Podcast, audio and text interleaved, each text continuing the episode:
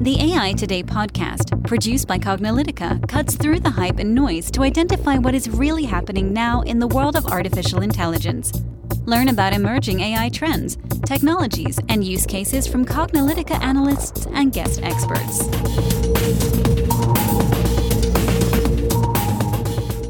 Hello, and welcome to the AI Today podcast. I'm your host, Kathleen Walch. And I'm your host, Ronald Schmelzer. And uh, as mentioned in our previous AI Today podcast, we're in the midst of this AI glossary series where we've been going over some fundamental terms and concepts in artificial intelligence and neural networks and machine learning and uh, big data. I actually mentioned neural nets because we're actually in the midst of our artificial intelligence and machine learning glossary series, specifically focusing on neural networks and artificial neural nets. And we're kind of in the midst of it. So if you haven't heard any of those before, you should listen to those. You should also subscribe because we have a lot more. Uh, if this is the first one you, you're you're uh, listening to, and of course we have tons of other podcasts because AI Today has been doing podcasts for, for since 2017, over five years. You know, hundreds of podcast episodes. So interviews with folks who are doing AI, doing AI right, including some of our uh, CPMAI, the Cognitive Project Management for AI methodology practitioners. So it's not just about knowing what AI is, but knowing how to do it right. So I encourage you to listen to all those podcasts. Of course, you know, use cases for AI and even the failure series talks about where AI is going wrong. So uh, definitely be part of our AI Today community. Exactly.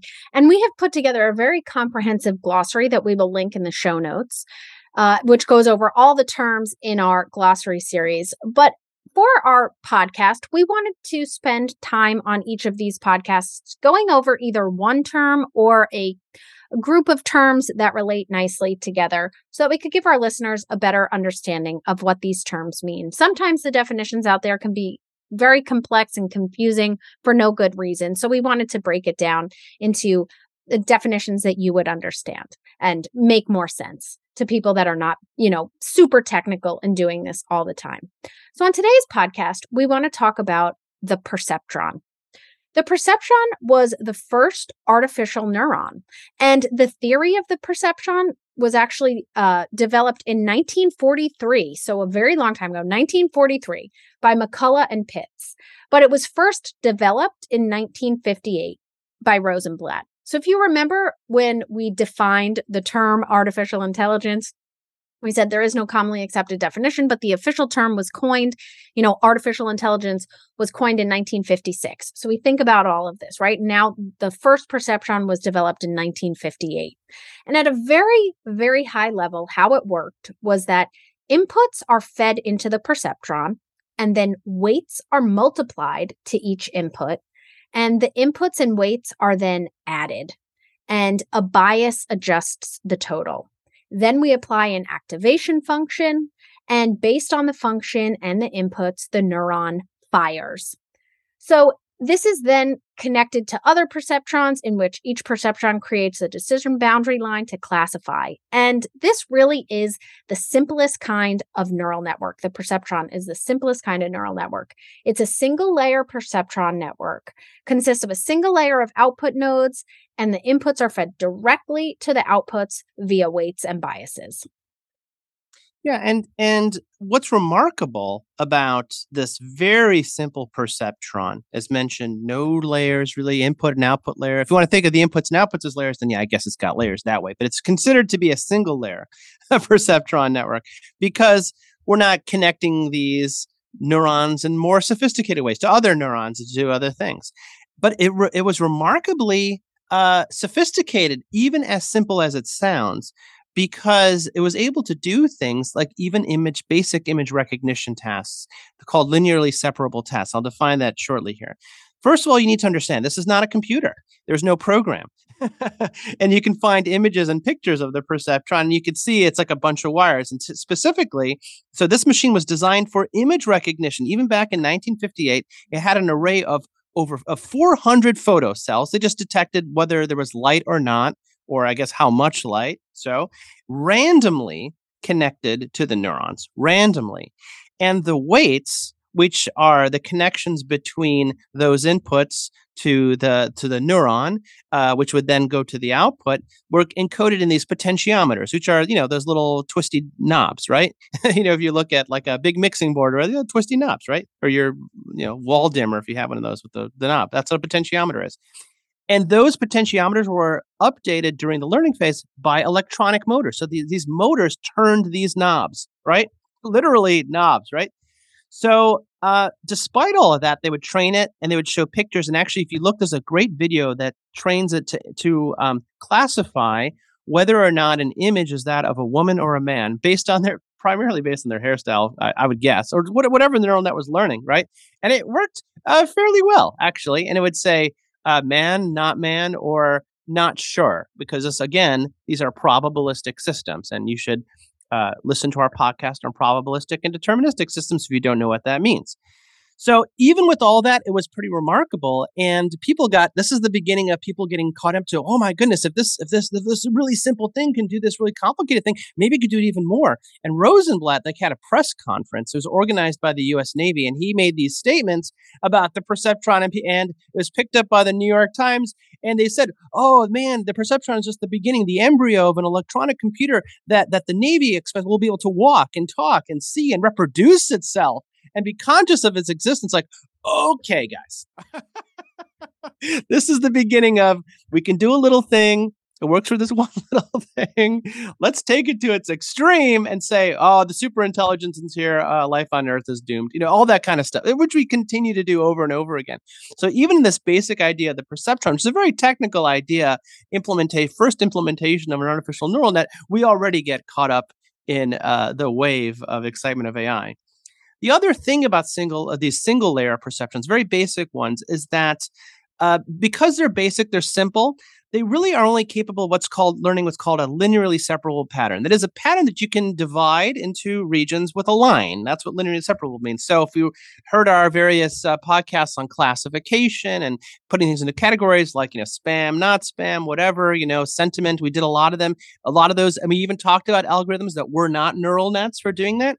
Uh, a lot of them are linearly separable. I can do, create a line and, and do things on either side of the line. But uh, for a lot more complicated functions, that single line doesn't work. Let's say if I have a bunch of um, you know dots uh, and I'm trying to create one single line that separates some kinds of dots with other ones, you may see that it's very hard to create one line to do that. You need multiple lines to do that.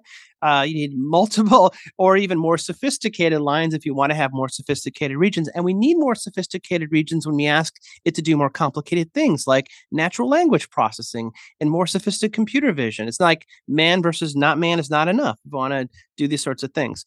So, um, so we realized already, even now, the limitations. So we got the overpromise, right? Got the overpromise. Now we're talking about the underdeliver part. And so, you know, this idea of the perceptron seemed very promising and uh, people were working on it, but then they realized this limitation of the single layer uh, perceptron. And it actually, near the end of that love affair with it, it really caused research to stagnate for many years. Another way of putting it is that it became an AI winter, and we have a whole set of podcasts on that. And people realized we need more layers, we need more nodes uh, we need more computing power, which we didn't have in the 50s and 60s. We need more data. We need more processing power. We can't use these wires with potentiometers that are controlled by motors. Imagine if we were doing that now, right? Um, and so there was a a book and a report that was put out in 1969 uh, called Perceptrons uh, by Marvin Minsky and Seymour Papert, who said that it was impossible for this kind, the single layer perceptron, to learn sophisticated function called an XOR, which is like we have regions that are exclusively uh, uh, ORed with uh, with the with the other regions, and they it is it is believed uh, that it that we could have these same problems with multi-layer perceptrons, but um, we actually realized that if we could do them in a different way, that we could achieve these more sophisticated calculations and, and capabilities uh, with uh, perceptrons if we just made them more sophisticated with more layers and we had ways of adjusting all of these weights that didn't require a bajillion hours of computing time. So this kind of leads us into where do we go next after the perceptron? Exactly. So, if you have not done so already, make sure to subscribe to AI Today so you can get notified of our upcoming episodes that will talk about that. So, you know, hopefully now you have a basic high level understanding of perceptron so that if you hear this come up in conversation, you'll know what it's all about. But of course, understanding this term at a high level and then understanding how to put it into practice are two different things. And that's really where our CPM AI methodology comes into play. We are big advocates of doing AI right, including following best practices. And we are big advocates of CPM AI, the cognitive project management for AI. So, for our podcast listeners, we have come up with a free intro to CPM AI course so that you can take it yourself and you know learn more about CPM AI. Go to aitoday.live slash CPMAI and you can register for free.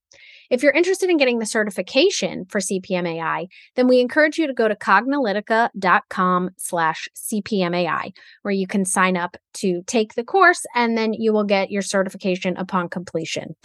We know that many of our podcast listeners are CPMAI certified. We've interviewed some of our CPMAI uh, individuals as well so that they can share with our audience how it's helped benefit them their career, how it's helped, uh, you know, them be able to better manage and understand AI projects so that they are not part of that AI failure statistic, but they are succeeding with their projects because they're following best practices.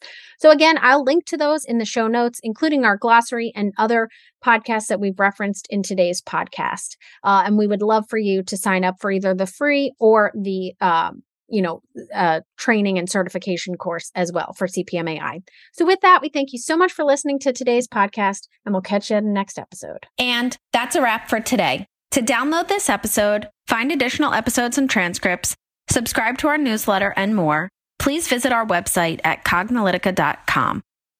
Join the discussion in between podcasts on the AI Today Facebook group, and make sure to join the Cognilytica Facebook page for updates on this and future podcasts.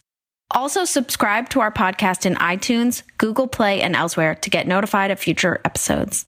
Want to support this podcast and get your message out to our listeners? Then become a sponsor. We offer significant benefits for AI Today sponsors, including promotion in the podcast and landing page, and opportunities to be a guest on the AI Today show.